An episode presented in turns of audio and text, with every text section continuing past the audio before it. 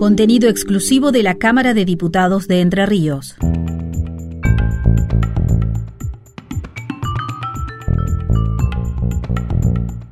Seguimos en Radio Diputados, estamos hasta las once y media hoy, actualizamos los datos del tiempo. A esta hora tenemos 14 grados 4 décimas, el cielo sigue invisible con neblina y según el Servicio Meteorológico Nacional tenemos para hoy prevista una temperatura mínima de 13 grados, una máxima de 22. Va a haber un descenso de la temperatura durante los próximos días, por eso es interesante la nota que vamos a compartir ahora. Vamos a dialogar con Marcia López, la defensora del pueblo de Paraná, porque se está lanzando una colecta solidaria de invierno. Buen día Marcia, te saluda Alfredo Hoffman por Radio Diputados. ¿Cómo estás? Hola, buen día Alfredo, ¿cómo estás? Muy bien por acá. Bueno, muchas gracias por, por atendernos. Eh, nos interesa saber sobre esta colecta, en principio, qué es lo que se están eh, pidiendo como donaciones, quiénes son los destinatarios de esta, de esta colecta.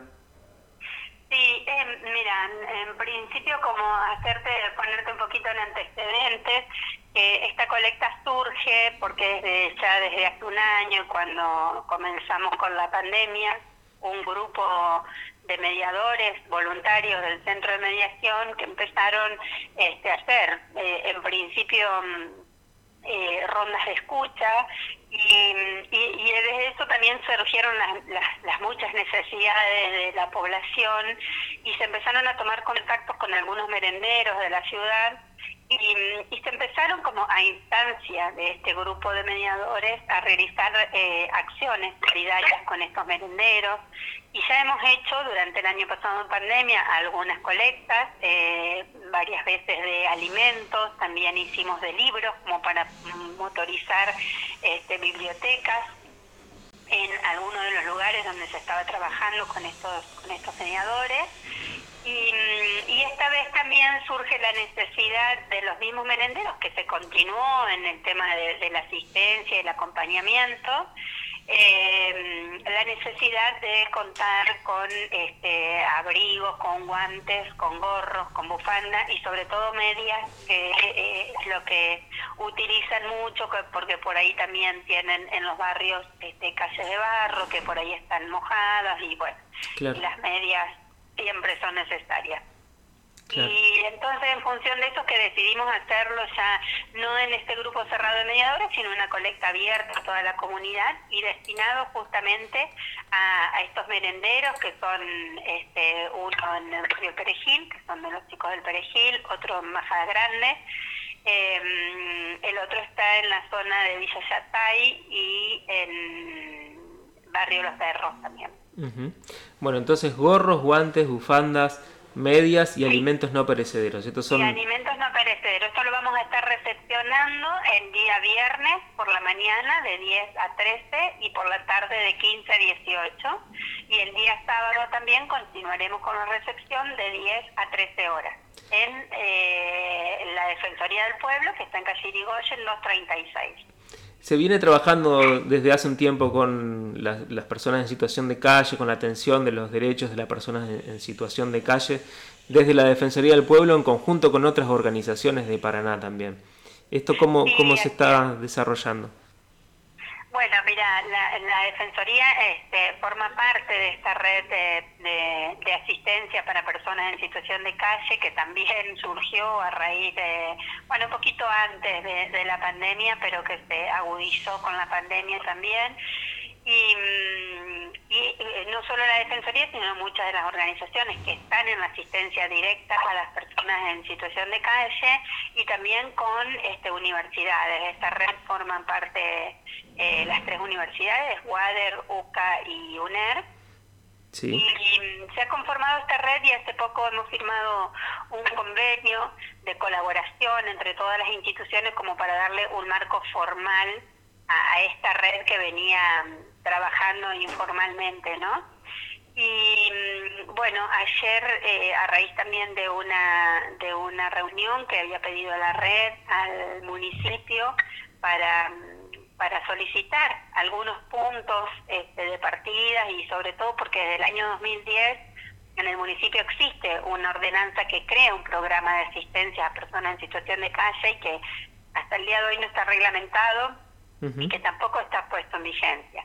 Entonces, estos eran los puntos que desde la red este, se instaba al municipio y la verdad es que gratamente ayer nos recibió mm, la nueva secretaria Karina Ramos, quien está a cargo también de las áreas este, competentes y las áreas donde tienen a su cargo también el refugio para personas en situación de calle y pudimos este, tener una charla con ella muy muy amena y fructífera en cuanto a que nos encontramos con este, algunas novedades que se habían este, que, se, se, pusieron en marcha este, como para que el refugio deje de funcionar en el SIC, que si bien es un lugar para la emergencia, pero no es el lugar exacto para atender a las personas en situación de calle porque no es un refugio específico para personas en situación de calle. Claro. Eh, bueno, lo que nos dijeron en el municipio es que se está activando para poder trasladarse y que haya específicamente un refugio para las personas y no solo para las personas que quieran ir al refugio, sino también en la asistencia a las personas que estén en, en la calle, porque sabemos que el refugio tiene sus normas de convivencia también que algunas veces por diversos factores no eh, no son respetadas o no pueden ser respetadas por, por estas personas que están en esta situación de vulnerabilidad social.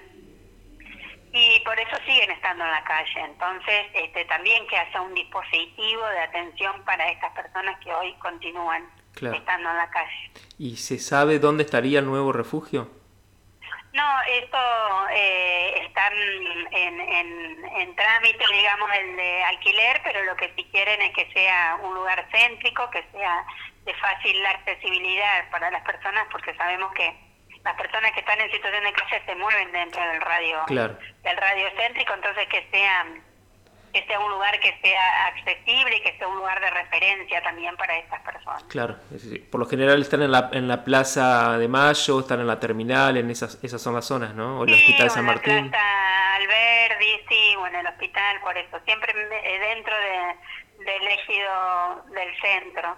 Y bueno, y el, también el poder, este desde la que, que haya una línea de acción desde el municipio para trabajar efectivamente dotar de un equipo técnico también este, y de personas que colaboren no solo en, en la asistencia inmediata, en la emergencia, sino también en lo que pueda ser este, un proyecto de reconstrucción de, su, de sus propios proyectos de vida para poder lograr la autonomía ¿no? de estas personas.